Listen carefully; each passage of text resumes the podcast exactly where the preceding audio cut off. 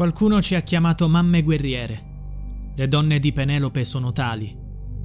Una mamma infatti non si rassegna.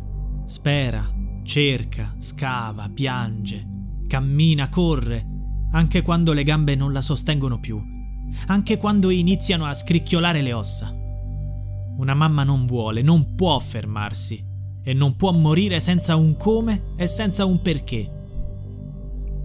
Questo è il messaggio di coraggio e di amore lanciato da Marisa degli Angeli, madre di Cristina Golinucci, scomparsa il 1 settembre del 1992. Marisa ha ricordato l'amore per sua figlia e la lotta per trovare la verità durante la manifestazione tenuta a Cesena l'8 marzo. Non un giorno a caso, perché l'8 marzo è la festa della donna.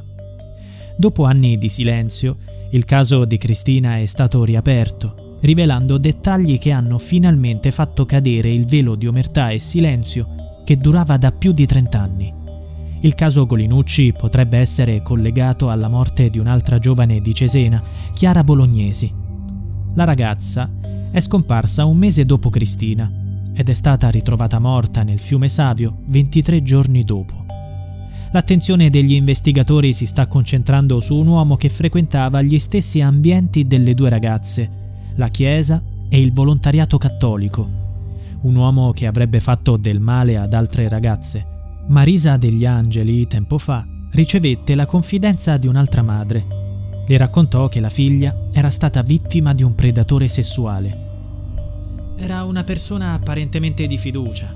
Si faceva chiamare lo zio. Sapendo che io cercavo lavoro, ha detto che mi avrebbe aiutata e mi ha procurato un colloquio. Ma quando sono tornata a casa dopo questo colloquio, ho trovato mia figlia di 17 anni rannicchiata nel suo letto. Non ha parlato per mesi, non mangiava più. Le chiedevo perché, ma lei si era chiusa nel silenzio. Non potevo immaginare cosa fosse successo. Qualche mese dopo sono riuscita a parlare con un amico. Lui mi disse: Guarda che tua figlia è stata violentata. La ragazza non si è ripresa da quella violenza. Non è più tornata la giovane spensierata che era. Sua madre è stata anche minacciata.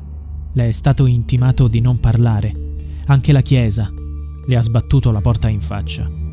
E il presunto stupratore proveniva proprio dal mondo clericale. Ma ora le cose sembrano essere cambiate. La manifestazione dell'8 marzo a Cesena ne è la dimostrazione. 500 persone hanno marciato con le fiaccole per chiedere giustizia per Cristina e Chiara. La comunità e la Chiesa hanno voluto mostrare alle famiglie delle due ragazze che tutti lottano per la verità dice Marisa. Siamo qui per non dimenticare. Non dimentico le ultime parole di Cristina, i suoi vent'anni, la sua assenza dolorosa. Un peso mentale e psicologico mi accompagna, ma continuo a chiedere giustizia. La mia battaglia dura da più di trent'anni, che sono stati pieni di trabocchetti e inciampi, causati anche da chi credevo mi potesse portare sostegno e conforto. Le mele marce esistono in tutti i contesti ma non posso odiare tutte le rose soltanto perché una mi appunto. Sono una donna di fede e come tale voglio morire. Chiedo scusa se a volte sono stata ruvida. Ma è stato per le tante porte in faccia che a volte io e la mia famiglia abbiamo ricevuto nella ricerca della verità. Non ho mai alzato un dito contro nessuno. Ho sempre e solo raccontato i fatti invocando giustizia così come stiamo facendo ora per queste due ragazze, Cristina e Chiara, che si ipotizza possano essere state portate via dalla stessa anima nera. Prego per la verità, per gli inquirenti e gli investigatori che stanno provando a farla emergere. Abbraccio tutti coloro che in questo tempo mi hanno fatto capire quanto ostinatamente si stia ancora cercando Cristina. Ci sono le mele marce e le anime nere, ma ci sono anche tutte queste persone vicine che voglio ringraziare anche il vescovo Douglas Ragattieri è intervenuto. Non posso dire che siano state nascoste delle cose. Credo ci sia stata collaborazione piena per queste vicende da parte di frati e preti. In questo momento riscontro disagio anche tra i miei collaboratori più stretti. Ma non ci sono prove certe e non si possono quindi condannare persone senza le prove certe. Chi sapeva e chi sa deve parlare.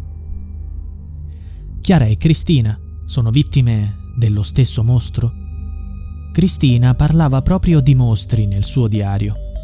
Sembra sia la stessa persona oggi indagata dagli investigatori. Marisa ha ipotizzato che Cristina lo abbia incontrato durante il volontariato. Nei suoi diari la ragazza raccontava la sua quotidianità, i rapporti di amicizia e le persone che conosceva. Quelle relazioni oggi sono nuovamente al centro dell'indagine, così come il destino di Chiara Bolognesi. Il suo caso, 30 anni fa, fu archiviato come suicidio. Una storia tutta da riscrivere.